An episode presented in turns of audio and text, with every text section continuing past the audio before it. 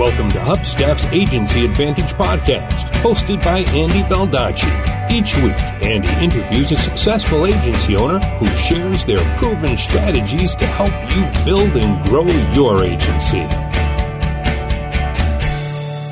Hey guys, I'm Andy Baldacci, and thanks for joining me for episode number 13 of the Agency Advantage podcast. Today I'm excited to talk to Jake Jorgovan of Outbound Creative. Direct mail is a tactic that we usually associate with fly by night spammers and not something that we consider using for our own agency.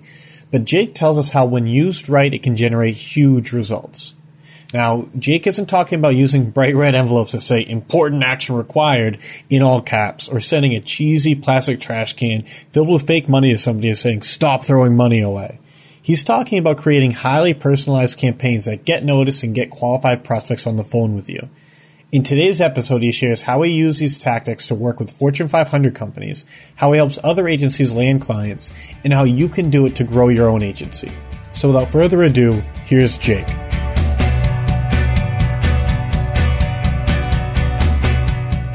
All right, Jake, thanks for coming on the podcast today. No problem. Thanks for having me on, Andy. Yeah, so let's just start with a kind of the cliche opening question. Like, why don't you tell the listeners a little bit about yourself and what you do? Yeah, so my name is Jake Jorgovan, and I run a company called Outbound Creative, and we help agencies win their dream clients, and we do that through creating really unique, eye-catching outreach campaigns. So, for example, some of the things we've done to help our clients win clients is uh, we've ordered cakes with custom URLs on top that sent the prospect to a personalized pitch video. Um, we've also sent hollowed out books um, that had like a wax sealed letter, a scroll, and kind of like a personal message inside of it. So we do really kind of unique, eye catching ways, basically to help agencies get in front of really busy decision makers and stand out in this crowded, noisy world where there's so many emails, text messages, and phone calls. We really try to think of ways to rise above that and get decision makers' attentions. Yeah, and so how did you first kind of stumble upon this? I'm guessing one day you didn't just wake up and say, "Hey, I'm going to send that guy a really cool looking book." yeah, uh, so this uh, this started. I had an agency. Um, it was a video production agency that I cannot mention because of non-competes, but uh, I had this for about five years that I ran with a business partner, and um, we designed video production for really large scale stage productions for corporate events. Um, so whenever these big companies have their corporate shareholders meetings, they launch new products and they get all their people together, they, you know, put a lot of money into these stage productions and these live events. And so what we would do is we'd actually create the graphics for those stage productions. And so that was kind of our business. That was the niche that we kind of eventually worked our way into. After getting a handful of clients through just kind of luck, networking, um, just kind of random odds and ends, we started really trying to figure out, okay, what's the way that we're going to get to the biggest deals in this industry and really grow? And uh, somewhere along the line, stumble across the idea of a dream client campaign. Um, okay. And that's so, sort of Chet Holmes style. Yeah, it was sort of Chet Holmes style. Actually, I didn't come across Chet Holmes until I actually was starting Outbound Creative. But when I had my agency, this was just I can't I don't know where I learned it from or the idea of it basically built that list of 30 top event planners that we wanted to work with. Um, and then, you know, really researched into all of them and then crafted really personalized, customized, and eye-catching outreach campaigns to each of those. And it worked really well for us. It got us relationships with about three of those event planners, which led to over half a million dollars in revenue the year after we launched, launched this campaign. Wow. So you, the event planners, because that's basically who your client was. You're not going directly to the people throwing the event, you're going to the ones that are planning it all, right? Yeah, yeah, because they were kind of the aggregators. So one of those event planners could draw, bring us in on several meetings with uh, corporate clients. Versus going directly, most of the time, the companies don't directly hire video companies like us. They hire an event planner who then hires us. So that was kind of the, the way the industry worked. Yeah, and just so for listeners, it's they should definitely go check out outboundcreative.com because you have a few examples of sort of the things that you've sent in the past. And it's kind of, you kind of need to see it to really appreciate it because it's like the book you talk about is not just like you sent a book in the mail. It's like a kind of really antique looking book. It's all written, like bundled up with twine. You open it up and then there's like a, you have a letter addressed, I'm guessing to the decision maker that you're sending it to with like a wax seal and you have a scroll and you have all this really cool stuff. And so the point of it, like you said, is kind of to to stand out from everyone else that's doing more traditional selling. Is that right? Yeah, I mean it's uh, it's Seth Godin purple cow mentality right here, but taken to the the selling mindset of it, where you're just you know it's just in today's day and age, there's so much noise, so many busy things, uh, and it's just a matter of trying to do something unique and standing out. Um, and so if there's if there's nothing that people take away from this episode other than that is that if you really want to get sales with people, just try to stand out and be unique because it goes such a long way. Right, and I'm guessing that you don't send that book to every single one of your prospect. Is there some kind of personalization that you do with this, or how do you approach kind of starting one of these campaigns? Yeah, so um, again, with each of the, the clients I work with, we we very much look at what is true to their brand, what makes sense to the audience um, that we're sending it to, the decision makers, and try to craft a campaign that's very fitting and uh, custom to them. For example, we have this one company we're targeting PR firms. And uh, these guys, they're really fun. They're a really fun organization. They enjoy it. They have a lot of time. Like fun is in their values. Uh, and they're also based in Colorado, which is a very blue state. Um, and so we basically targeted PR firms uh, who we thought, you know, are kind of people that would be very receptive to this kind of stuff. And we're sending Donald Trump pinatas. Uh, and when they break it open on the inside, we basically have, or even on the outside, we have a little letter that basically takes them to a link where there's that personal video. Um, you know, so it, again, it's like fitting to them. There's a lot of companies that would just say hell no to something that crazy. Um, but these guys, they're like, okay, the people that respond to this are going to be the kind of people we want to work with. When you think about like direct mail seems like super old school. It's like, oh, I'm going to send this sales letter. I'll have a few follow ups and like that used to work. And I mean, people still do that with success. And then you have kind of like the cheesy, like 3D mailing where it's like, I'm going to send someone a trash can filled with fake money and say you're throwing all this money away. And like those things work, but like I feel like the way you do it, it, it takes on more of like a unique feel for your client and that's like something that they're not kind of embarrassed about. And it really will like stand out to the prospects as well. Yeah, there's all like the 3D mail. There's people that just do the same things over and over, but it's just yeah, a matter of trying to figure out what is trying to put yourself in the head of the prospect and be creative and just think of something that's that they're not going to be able to ignore. Again, the, what we found with the cake campaigns is like we've been getting response rates of like seven out of nine when we do campaigns like this. So like really good responses because again, it's just something that when you get something like this, you feel the need to reciprocate. It's so unique, so different. Um, and it just people want to respond. So it's just a matter of putting yourself in the head of that person and then really doing something unique um, to stand out. Right, because no one's really just going to throw out the cake without looking at it. Yeah, exactly. If they if they don't look go to that link, uh, then that's just ridiculous. You know, it is hyped on cake. So yeah, your your kind of your open rate's probably going to be basically hundred percent because like they they're going to have no option other two, and then almost everyone is going to at least go to the link. And so, what is that link? Is it like um, what kind of is a call to action? Like what is the next step once you get in front of these decision makers? Yeah, so the the big thing that we generally try to like the mentality you got to think about with this is that it's you're not trying to make the sale when you do outreach like this. You're not trying to just give them all of the information. Your goal is to get them on a phone call, which is then where you actually make the sale. Um, so with this, I mean, you're you're just trying to give them enough information. You're trying to talk about their business and their needs, um, and get them intrigued enough to where they'll actually get on a phone call with you. Like that is the goal. And too many companies try to, you know, they want to go throw it all out there. That's actually some of the mistakes I have made early on in this. Versus just kind of giving them the basics, creating enough interest, and then the call to action basically saying like, let's get on a phone call and talk more. Um, so that's kind of the goal with it and the mindset that you have as you create these is it's not to throw everything out there. It's to create something that's enough intrigue to get them on a phone call. I listened to a few other podcasts you're on, and I know you've talked a little bit about some of the campaigns and others you can't talk too much about. So, so can we um, talk a little bit about the the campaign, one of the campaigns you ran for when you started Outbound Creative, uh, the one you sent to, to Keith? Yeah. Is that one you're able to talk about a little bit? Yeah, yeah. So that was one, um, again, a client that I wanted to work with, um, had some like basically met this guy over a podcast interview, but didn't really know him at all and that well, or hadn't talked to him in a few months. So his agency is actually based in Japan, and so what we did is we actually uh, I got a message in a bottle, and uh, I put a little like got a bottle, put a little note inside of it that said, "Hey Keith, go to," and then there was a URL, and sent that all the way to Japan, and he got that in the mail uh, over in Japan. And when he went there, it was like the police music video was how it started. Um, and so it was like sending out an SOS, you know, that like really cheesy, terrible song. And then basically like about 30 seconds into it, uh, you know, they got the I hope that someone gets my, and then I basically cut from the music video into me singing message in a bottle, uh, and like just really over the top cheesy. Um, and then basically went into my like kind of pitch for him. Um, but he absolutely loved it. Got a ridiculously like vibrant response from it. Um, was just super excited and led to him becoming a customer.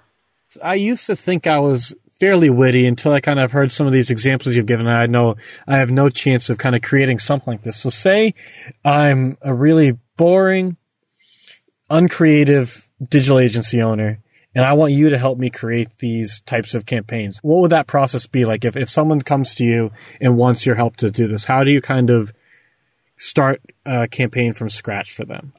Yeah, so I mean, it, it goes through a process of basically starting with uh, discovery and learning everything we can about them and their business um, and their target customers, getting into the head and the psychology of it. And uh, a lot of times, the biggest struggle that I actually start with with agency owners is also figuring out who their target customer is for these. Because again, the more specific you can get with it, um, the more you can customize and custom tailor the campaign.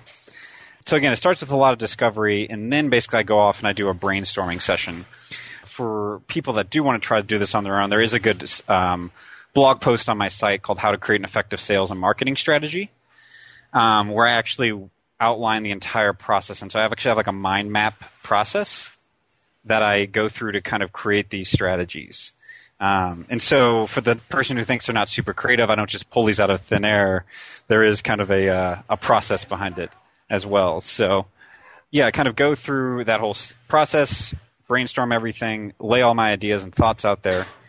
Um, and then basically we kind of refine that brainstorming document. We say this is our ideas we like. These are true to our brand. We kind of build off of that, and then until we basically have a refined, actual executable plan. Um, so that whole kind of process of actually building these plans, getting all the ideas, and building the whole process of what this outreach is going to look like, I kind of do as a standalone service. And then I also have a retainer service for companies where I actually then do all the execution um, and run these plans for them and everything.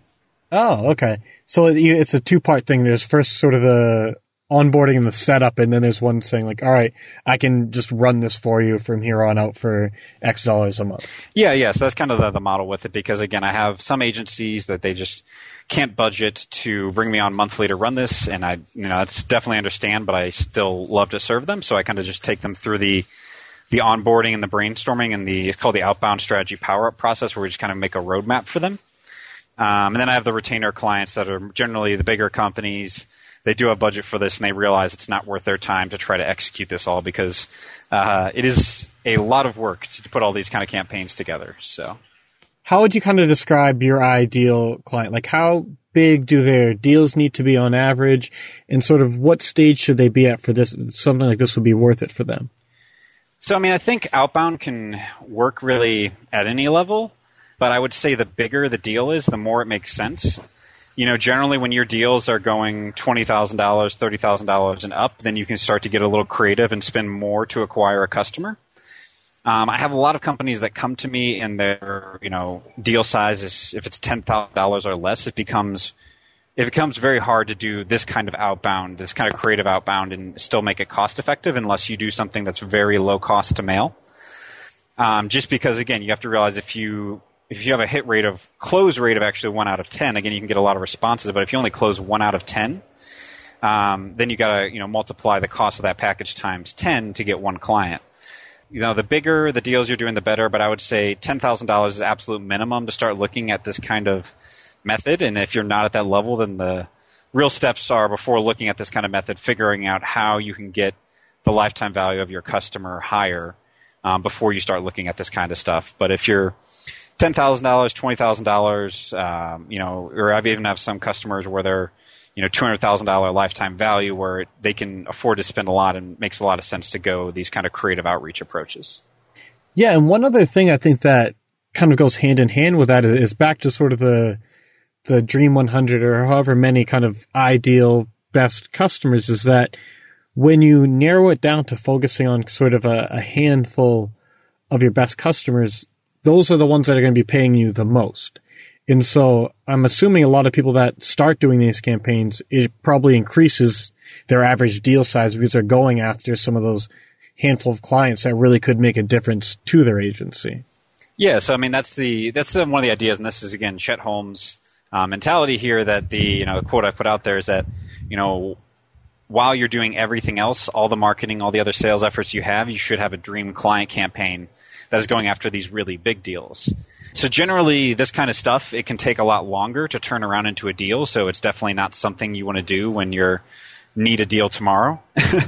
uh, so you want to have the, the cash flow, you want to have the bandwidth to keep going, and you want to have other lead sources coming in for you. You know, this is not like a silver bullet. But what this is is, you know, you're getting all these referrals, you're getting inbound leads, you get these other things that are kind of okay. But you're like, these are the clients we really, really want, and that's what you use this for is to go toward the bigger deals and the specific types of clients that you really want to work with. Okay. And so if someone hires you and you're on retainer, how how turnkey is the process for them? I mean, it's pretty well processed out. Uh, it's you know there are things that they have to do on their end, especially the first month is always a little bit more investment from uh, the client's end um, or the agencies in because they have to kind of work with us to create some assets, build a plan, and there's just a lot of decisions in that first month where we kind of onboard customers. Um, but after that, it gets down to really only um, a few hours a month for co- companies, and then we're basically running these campaigns consistently for them in the background. So that basically every month, you know, generally we, we put it at 10 clients per month that we add to the to the pipeline. Um, and so basically after that first month, we just have 10 of these going out every single month. You know, they're checking in on weekly calls to just kind of, you know, approve prospects, make sure they're happy with everything. Um, but other than that, it basically gets down to uh, a lot less time and effort on their end. So in, in the not even long run, but after a few months, once you guys have things kind of figured out on both ends, it's really just them getting on the sales calls that you guys are delivering to them. Yeah, at that point, you know, the, the way we structure our model is that we're prospectors. Uh, this is some Aaron Ross mentality here, uh, who was another guest on my podcast recently and a great guy on outbound marketing. But his whole philosophy on sales is you should specialize your sales roles um, and that your prospectors should be separate from your closers um, because the people that are closing the deals, you know, you don't want them at going back and forth between hunting for work and then trying to ma- handle their existing clients.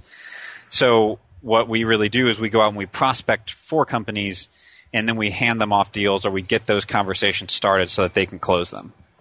Well, it's almost the same like mentality where of why someone would work with an agent, uh, an agency like yours instead of trying to do it in house because it's like, say you're just a, a, standard generic digital agency. You're full service. You do PPC, you do web design, all that stuff. You don't specialize in, in direct mail. You don't specialize in creating all these things. Like while you could do it, you're not going to get an R, much of an ROI doing that. Your hours are better spent delivering what you're trained in, what you're specializing in. And that was a big thing like with Aaron Ross with predictable revenue was like, no, your sales guys shouldn't be doing literally every step of the sales process because they're very distinct phases and they each take different skills. Yeah, and so I mean, this okay, this is kind of specific to agency owners, but this is probably the biggest mistake, and I try to get so many agency owners to read Aaron Ross because of this. It is so common that you have a CEO of an agency that they're like the salesperson, they're going out, they're hunting all the deals. The agency has gotten up to ten people or a million in revenue, and it's because they have you know made all the sales themselves, and they can get that far. But to grow beyond a million in revenue, um, to get much further than that, it's very hard for the CEO still to be doing all the selling. It can happen, but it takes some other things to work out. So the most common mistake I see at this point is CEOs would say, "Okay, we need to get someone in for sales," and so they want to bring someone in who basically can just prospect, hunt for deals, and close them and everything, um, you know, for the company because they want to remove themselves from sales. And this is like the biggest mistake I see agency owners making is that they think that they can just bring in a sales rep who's going to become up to speed on their company, which agencies and consulting are complicated things to sell. You know, it's not like a product where you can just learn it really quickly. It's generally like involves um, demonstrating expertise. It involves like customized proposals in a lot of cases, so it's like a very complicated thing to sell. So like they try to bring someone in, and that the, often these sales reps fail because they try to have them take the whole process on. Versus the other flip side of that is you hire on a sales rep or you bring on a prospecting or marketing company who brings deals to you, brings opportunities that you then close, and suddenly your leverage as the CEO goes much further because you're just closing deals. You're not hunting them for them anymore closing the deals, like you were saying, the proposals and all the things that go around that do require a lot of expertise. And especially as deals get larger, having a CEO make those closes is going to usually be more effective, but they don't necessarily need to be doing not the grunt work, but they don't need to be going out and doing all the prospecting themselves. That's not the best use of their time. Yeah, yeah. So when like the CEOs are fed up and there's just too much of it, yeah, if they can just get people doing that prospecting for them, um, again, it's just gonna it's gonna free up a ton of time on them so they can focus on other things in their business. Um, but you know, it, it frees up one half of the sales process at a time versus trying to hand over sales, which is pretty important, uh, all at once to someone else. So it's just a much safer, easier route to go as you start to try to grow and uh, systematize your sales process. Right, and so I'm sure for your outbound creative campaigns, there's a ton of research that goes into the prospecting. So have you developed sort of a, a process yourself to to help do that more efficiently? Like how do you guys approach just going out in the world and finding these prospects? Yeah, so when I had my, my video agency years ago, we you know we leveraged one of our part time employees or one of our full time employees to do this when he wasn't busy, um, and it took quite a while just because we had no real process on it and we didn't quite know what we were looking for. Um, but now with Outbound, what I've actually done is I've built uh, basically like a research template and a whole process. Um, and I've got researchers and uh, one of my team members who basically leads it to where basically I put together a list of companies we want to go after.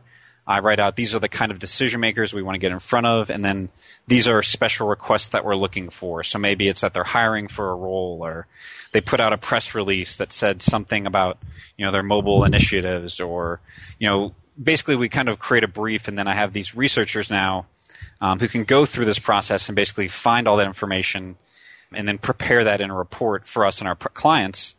Um, so that way it's just a much more systematized process. And we've now turned this into a side business that we're calling Prospect Scout, where we basically uh, do these research reports for companies so that the sales reps don't have to spend all their time researching them all on their own. It's prospectscout.co. Correct. Yep. Yeah, and so I'm checking out the site, and um, you have a sample research report there for uh, Airbnb. And so obviously, I'm assuming most people are familiar with that. But when you go through it, it's like, what sort of data is important to have in, in these reports, and why would that be necessary for kind of uh, the salespeople to follow up on? Yeah, so for this one, we were looking at um, kind of as a mobile advertising network was basically um, the one. So this was actually one that we originally did for one of the mobile growth agencies that I'm working with. Um, and basically, so you know, we looked at you know who are the people in charge of media buying, you know, who are the people that are in charge of pay per click and mobile advertising. So we figured out first of all who those decision makers were, um, based off of kind of that general broad description of um, looking at that. And then we also looked for other press releases relating to um, any other mobile initiatives, any other growth initiatives, their plans for the future just so we can get kind of an idea of what they're what's important to them and everything in the future. And then on top of that, all kind of like the baseline research of just things like their social media, which can be really useful. We look through that.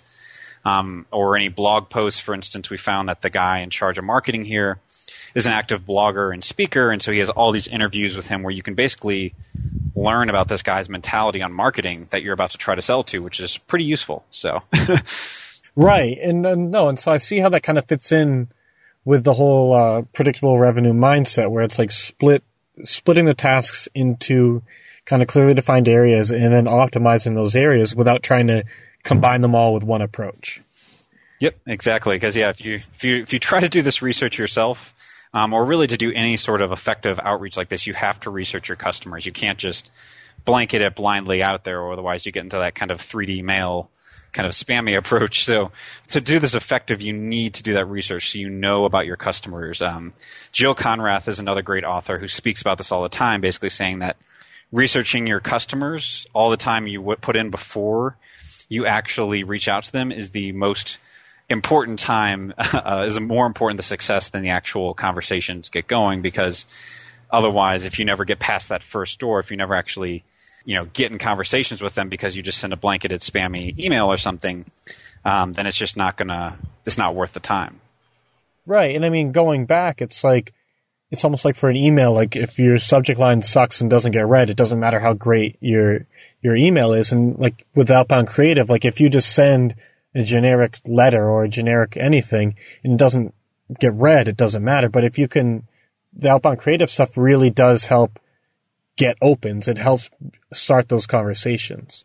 Yeah, so it all it all goes back. If you want to get someone's attention, stand out and be unique um, and also be personal. Uh, and the best way to do that is to really just know as much as you can about your prospects before you reach out, and then do something eye catching and personalized and relevant to them. Yeah, and so to get back to the to outbound creative a bit and the, the campaigns themselves, I know for email, for cold email, for basically any type of email, following up is crucial to success. Like even just for this interview, like you're a busy guy. And so we had to like we moved around the time in a little bit and it's like there's always things going on so it's important to follow up make sure we we get through and it's people always think like oh if i don't get a response it's this person doesn't like me or this and that which isn't the case people are just busy but how does that apply to outbound creative like if you just send the book is that it is that the only kind of touch you make with the prospect or how does that work yeah so again with like in the power up strategy we actually define all of the follow up plans um, from the get go. So the, the, there is that initial package, and then we also that's kind of the wow package. And most of the time, um, hopefully the campaign stops there because we get into um, conversation. But again, we always obviously after that do digital follow up through email, sometimes through social media. Um, we've actually had success doing Instagram video messages before, you know, and then from there, you know, we have the digital follow up, and then we actually do other physical follow ups as well. A lot of times, we'll get a response from someone but we can't get a phone call. And they or they just kind of like, oh, it was interesting, and then they just kind of drop off. What we'll do is we'll just keep sending them things. So, for instance, we'll uh, we've sent like candy as follow ups on like the cake campaigns. Um, we have sent those little uh, one of the things. Have you seen those little e cards with like the solid color and like the witty little statements? Yeah, yeah, yeah, yeah. Yeah. So I've used those a decent amount, and I've just emailed those to people. There's one that says, "I haven't heard from you lately, so I'm assuming you're busy, flaky, or dead." Uh, and I have gotten responses multiple times by sending people that just like in an email, and uh, we're going to actually do some physical versions of that as well. But yeah, it's again, so you're following up, still trying to get stuff to stand out. Um, again, Chet Holmes has a lot of really good stuff for this in the Ultimate Sales Machine, where he really talks about you know just having planning to follow up 12 times before you give up. Um, and again, that people like, and I, even my clients, like I try to keep hammering this into them and they want to give up if they don't get a response or like a great response after the first outreach. But if you get a response or something that indicates, hey, these guys actually probably aren't a good client or it's not worth it, then you can kind of give up. But if in your head you still believe that they have the ability to be one, like a great client for you and you can provide great value, then you just keep staying on top of them. I've had a client that I literally got on the phone on Friday and I've been pursuing these guys for like three months. Um, but it could be a massive deal, so it's worth it it's the same principle of why like the the dream client campaigns work is because they're truly clients that can change your business, that can change the growth of your company if you land those deals. And so those are worth sending follow-ups and being persistent and making sure you don't stop until you actually get a no. Because once you land them, the rewards are more than worth it. Okay, and then on that, I would I would say even like even if you get a no, that does not just go away. Like you know this uh, the thing this is the other thing that I tell people like oh we go through all my clients we have this exercise before we start um, where basically we say hey okay what are all the objections that someone can give us um, because a lot of times people like these you gotta again Jill Konrath talks about this a ton but these people are really busy. They don't have time. They have so much on their plate. They're already working too many hours. So like for you to get any time in their schedule you've got to really prove that you're going to provide them value and make it worth it. People will come and they'll just have objections because they just don't want to deal with you. They're like they're fine with the status quo even if you can provide them value. So you've got to like sit there and think, okay, maybe they are going to say, okay, we only work with companies in house. We don't hire agencies for this. That's like a very common objection that agencies get. Uh, maybe they'll say, "Oh, we don't have budget for this," or uh, "This is not a current priority for us." Uh, let's talk again in a couple months. And so you've just got to like think about what those objections are and how to overcome them. You know, you don't you want to still be respectful to the clients um, and not like annoy them if they're trying to like put you off. Yeah, you just got to kind of be prepared for that because a lot of times, especially with outbound stuff, people are just they don't want to let someone else into their already busy schedule, so they're gonna immediately put you off with something. So you need to have a plan for when you do get some sort of objection like that. I mean, it's sales 101 is overcoming objections, and it's you're right. Is that a no is not usually a flat out no. It's someone just doesn't want to deal with you, or there's a lot going on. They just haven't had time to think about it. A no should be explored, and you should try to kind of come up with ways around that. Everything Jake talks about makes a ton of sense. And I can easily see how this could really help take an agency to the next level, but it's a lot to keep track of, especially when you have to actually run the agency. We're going to take a quick commercial break right now, but when we come back, Jake is going to share the system he uses to make this process run smoothly. Hang tight, we'll be right back. The Agency Advantage podcast is brought to you by Hubstaff.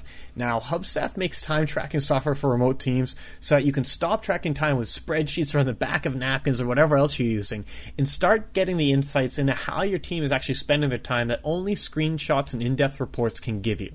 Our best clients are agency owners, and while they love the accountability that comes with it, it's sort of like Upwork but without all the crazy fees.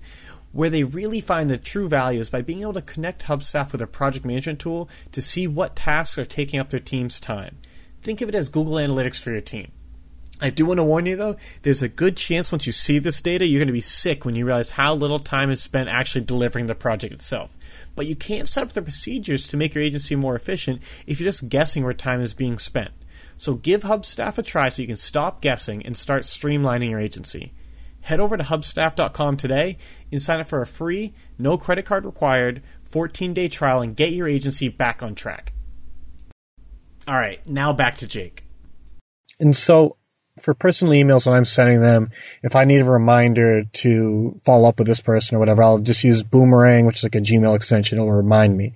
Or for our email marketing with Drip, it just is automatic. Like if it, if they don't reply, send a follow up. But for this, where there's so many moving pieces in a campaign, how do you guys stay on top of it all? Like, how do you kind of internally manage these campaigns?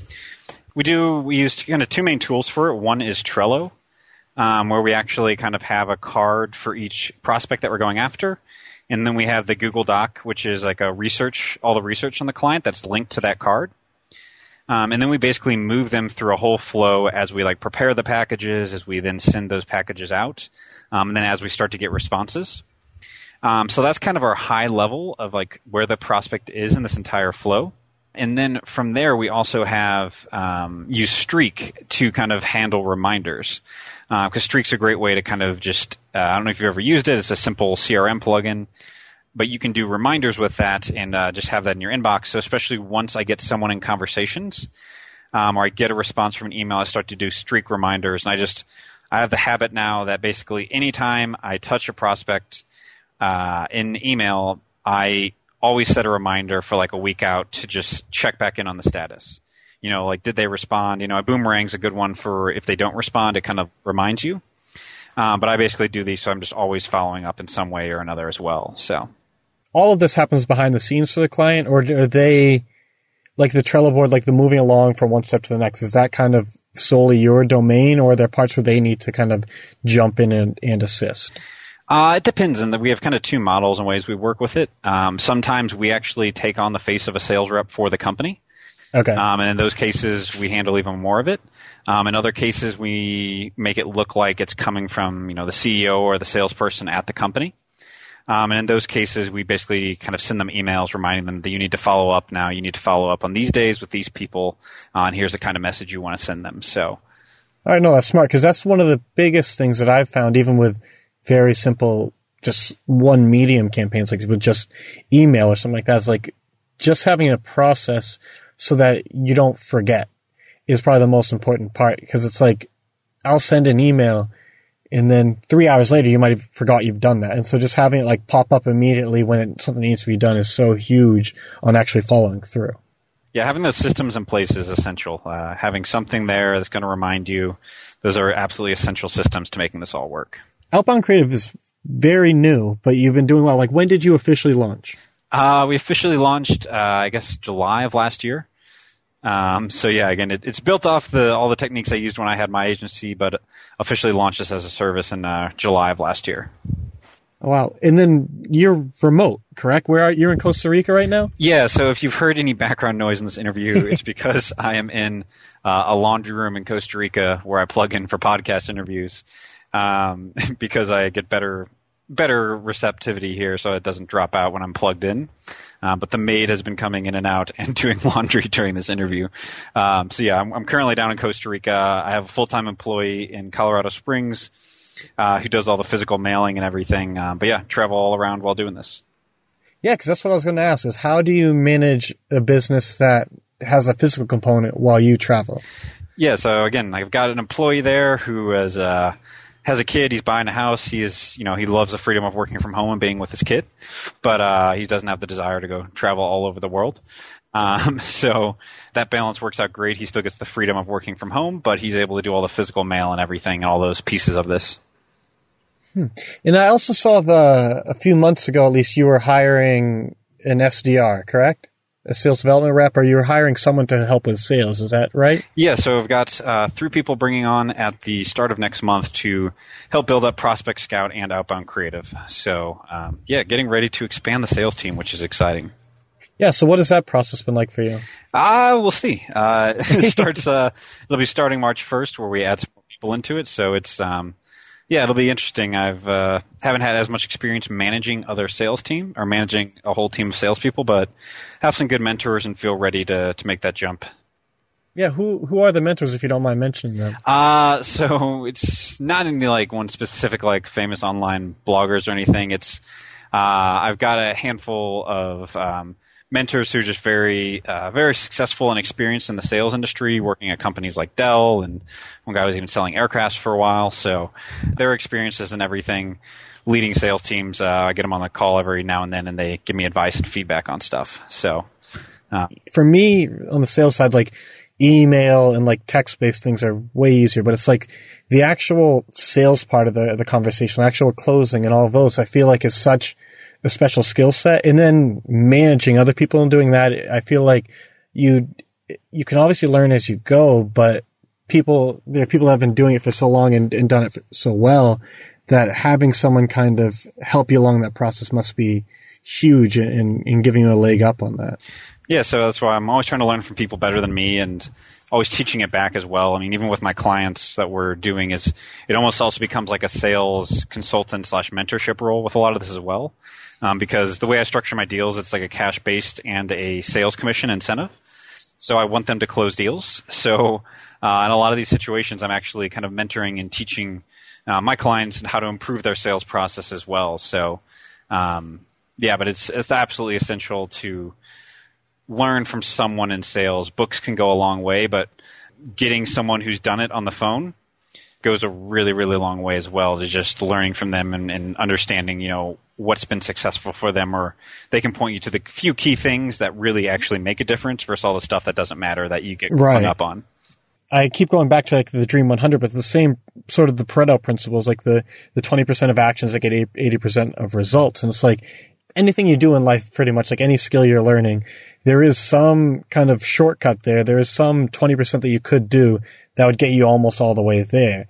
Whether in a sport, if it's just learning a few different things, like or just anything, it's like in in talking to people who have done it before, can usually you can kind of distill down what those shortcuts are to at least get you on the right track. Yeah. So uh, just give you an example, like one of the things that just stuck out to me the most, one of the first um, calls I had with my sales mentor, he told me a simple thing. He said that you know activities, activity creates deals, which create revenue and that's like such a simple thing. Um, but a lot of times when people are like, "Oh, we don't have sales," like what's going on? You just got to look at the top of it. That if you have enough activity, things that are trying to create deals, you have enough marketing activities, you're doing, you're reaching out to enough companies, you're doing enough activity up there. That leads to deals, which then eventually leads to revenue. And just trying to remember that uh, it's just a kind of always thing of saying, "Hey, sales are slowing down. What's going on?" You're like, "Oh yeah, we're not as active on our outbound prospecting or content marketing or um, the you know what the stuff the activities we're doing aren't working." So yeah, it's just like a very simple process. But again, it's just a simple thing that I think for someone um, as you're learning and getting better at sales, something to always keep in mind. The more activity you do on the top end of the funnel is going to lead to more work at the bottom end.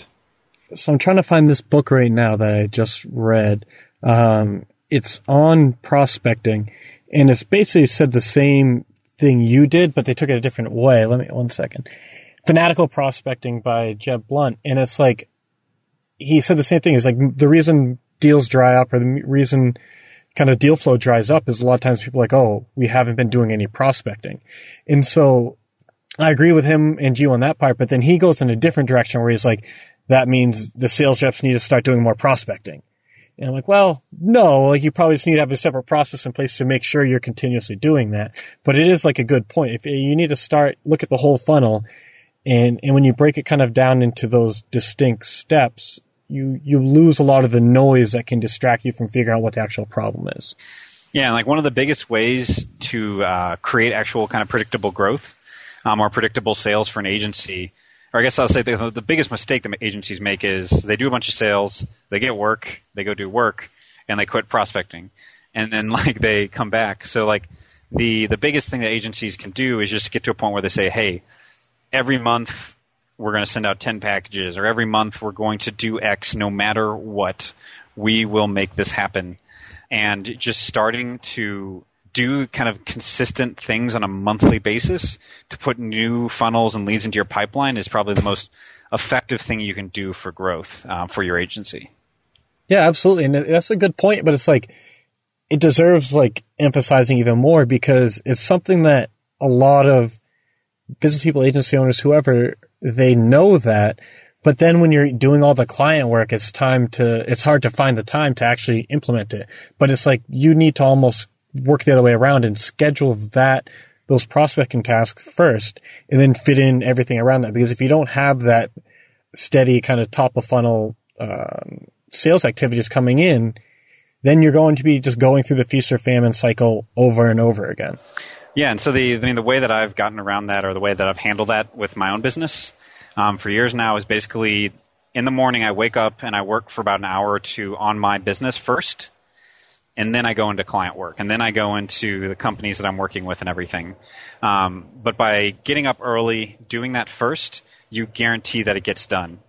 Um, and occasionally, yeah, client work will get too crazy. You have to wake up and do a little client work in the morning, but you're always you're never going to have energy to do your own internal stuff at the end of a day. But when you have a client deadline that's got to get done, you'll finish that up at the end of the day because you have to for a client. It's so much easier to just shove off your uh, internal stuff and be like, oh, I, I just want to tap out now. Um, versus, you know, when it's your when it's your client stuff, you've got to get it done. So that's my advice. Just do your own marketing and prospecting first thing in the morning. Yeah, and that really applies to anything. Like make it a priority to do the things that have the most leverage on whatever it is that you're working on so that even if you don't accomplish anything else you still made real progress and so for an agency like your client work needs to get done. So while you might be putting in a few late nights, you're not going to just completely blow it off like you might with your internal project. So no, that, that makes a lot of sense. Exactly. Yeah. You haven't even been around a full year yet with Outbound Creative, but it's changed a ton. You're, you're hiring, you're expanding. What does the future look like for Outbound Creative? Yeah, so uh, figuring that out right now as we kind of add and expand the sales team. Um, most likely, I'm going to begin to elevate and work with larger companies. And, uh, you know, ultimately, what I've realized is this is, you know, we're doing highly personal outreach. So trying to scale this and make it to where we're working with 20 clients a month, uh, that would kind of like defeat the purpose because then it would get down to like not personalized. You know, for us, you know, our, our growth with Outbound Creative is going to be in, you know, the types and the size of companies that we work with um, and also in the sales commissions that we generate from our clients. Um, you know, when we get clients that we're producing results for, that means we get more sales commissions, and uh, that's a, definitely a growth channel for us as well, and gives us more leverage for our time. Um, and so ultimately, we look for clients like that where we can generate sales for them, and we know we can make commissions because that's a win-win for both of us. And that means the relationship is working. So that's kind of one of the, I guess, the big areas for growth is bigger clients and better clients that we know we can produce for. Um, and then Prospect Scout is becoming its own side business as well because it's kind of more of a productized service. Um, so it doesn't involve consulting versus outbound creative is kind of a heavily built on me consulting and the, the sales um, other strategists that I bring on. But Prospect Scout is something that is more of a productized service where um, it takes it's something that could very much easier run without me. So that's kind of a, a product that I'm building up at the same time. Right. And so with, Outbound Creative, I like what you said is that you're going to kind of scale by having bigger deals instead of more deals. Whereas with Prospect Scout, that can kind of scale out easier because it's something that's you've pretty well systematized. Yep. Yeah. So two different kind of business avenues here. Uh, highly likely that one of them will show more promise than the other within a year, but um, giving them both, you know, um, a good run right now and actually using outbound creative methods to win clients for Prospect Scout. So, um, yeah. nice. And so I know that having some lifestyle independence, some, some freedom to, to travel, to do those things is important to you. So what does success actually look like to you? Like what would make you say like, all right, this is what I wanted? So for years I always thought it was being some big kind of famous author or having a huge following or something like that. And ultimately that is not important anymore one of the greatest, uh, I guess, examples when I interviewed Aaron Ross on my podcast. He has nine kids, and he works 20 to 30 hours a week, and he's been able to significantly grow his income and his lifestyle while still only working 20 to 30 hours a week. I guess when you would look at, you know, why I'm building this, you know, when I, so the purpose that we have for our company and this whole, both companies that I'm creating when we did, kind of did our values and our purpose, is that it's really about freedom uh, about freedom for us as team members, uh, freedom for our clients by generating them more sales and saving them more time, and then also you know freedom for um, myself as well. And so that's kind of my goal. Is really I, I aim to build companies that can generate a good income that don't need a significant time investment for me, um, so that I can really get to a point where I can work 20 to 30 hours a week and have the rest of the time to really do personal projects, work on other things, and also travel. So that's um, you know where I'm where I'm aiming to kind of go with all of this. Nice. No, I think that makes perfect sense because a lot of times people will sort of just default into I want to get as big as I can and make as much money as I can without say, taking a step back and being like, wait, is that really what I want? And a lot of times when they do take that step back, it's closer in line with what you're saying is a true work life balance where it's like grow to what you can, optimize everything so you're being efficient, but use that extra time to kind of live life the way that lets you enjoy life. Yeah, and so uh, this is further explaining like Aaron Ross's point. He's grown his income over the course of seven years from sixty thousand dollars to over eight hundred thousand dollars of personal income, while still maintaining 20, 30 hours a week. And when I asked him about this, I was like, "How did you grow this and you know still maintain that balance, not work a ton of hours or work more?" And he said, "You know, basically, I've got these kids, and I just decided that I'm going to only work 20 to 30 hours a week, and I'm going to figure out how to make this work. I'm going to figure out how to grow my income and grow a business, and I'm just going to have that be the constraints because I'm going to be a good dad to my kids. Um, and that was just like a mind blowing thing where he basically just is like, you know, I just I'm if if it's if it's if the work is requiring me to work more than 30 hours a week, then I'm doing something wrong. And then like then I've got to reevaluate what's going on here. Um, and so I've been consistently doing that myself as well. And there was a period at this uh, start where I was working 60 plus hours a week sometimes. I've now gotten it down to 40. And if I hit any any any weeks where I'm like, oh, I've got to work in the evening to finish up something for a client, I'm like, okay, why is this happening? Why am I working extra? And I start to think about that and what I need to fix to make sure that that does not continue to happen. Right. It's almost changing what you consider like the default rules. It's instead of saying like, I'm going to work in, until everything gets done, you're going to say like, all right, these are the constraints of time I, I can work. How do I get everything done within that time and still achieve my goals? Yeah, it's uh, yeah, just giving yourself that constraint and sticking to it. It's it's a, a, powerful thing, and it's a weird thing for many entrepreneurs who haven't done this before and have always defaulted to just working more hours. So uh, takes a little getting used to. No, and because that's definitely always been sort of my approach. And one of my good friends is has a finance background, worked at a hedge fund, and it's like the default is like, oh, like I'll just work more. I'll just get it done. Like instead of like saying no to things or picking and choosing what projects could have the biggest impact, it's just trying to do all of it. And usually it doesn't work out that well. Yep, exactly. Yeah, I'm kind of nervous writing these show notes because there's going to be so much to cover about sales, about about all of this, but excited at the same time. But so to to kind of wrap things up a little bit, um, if you were talking to an agency owner who doesn't necessarily have the budget to to hire you, but wants to still experiment with this on their own, how would you suggest for them to kind of get their feet wet with some outbound marketing? Yeah, so um, there is a newsletter on outboundcreative.com. If you go down to the contact form, there's a little link to a newsletter where I actually kind of walk through a process there. Um, and that's, so that's kind of a, definitely a starting point that will help give you some information if you don't have the money or you want to try to do this on your own. Another thing is just I have also had this blog post on my site on building an effective sales and marketing strategy. But ultimately, like all those boil down to a simple idea of that if you want to get someone's attention, stand out, be unique, and be authentic, and really kind of put yourself in the shoes of them and their business. And if you can do that, it goes a really, really long way. I think that's the perfect summary. So, Jake, I really appreciate you taking the time to come on the show. I know you're busy and you kind of are still trying to maintain that work life balance. So I appreciate you taking the time to come on. No problem. Well, thank you for having me on, Andy. Thanks.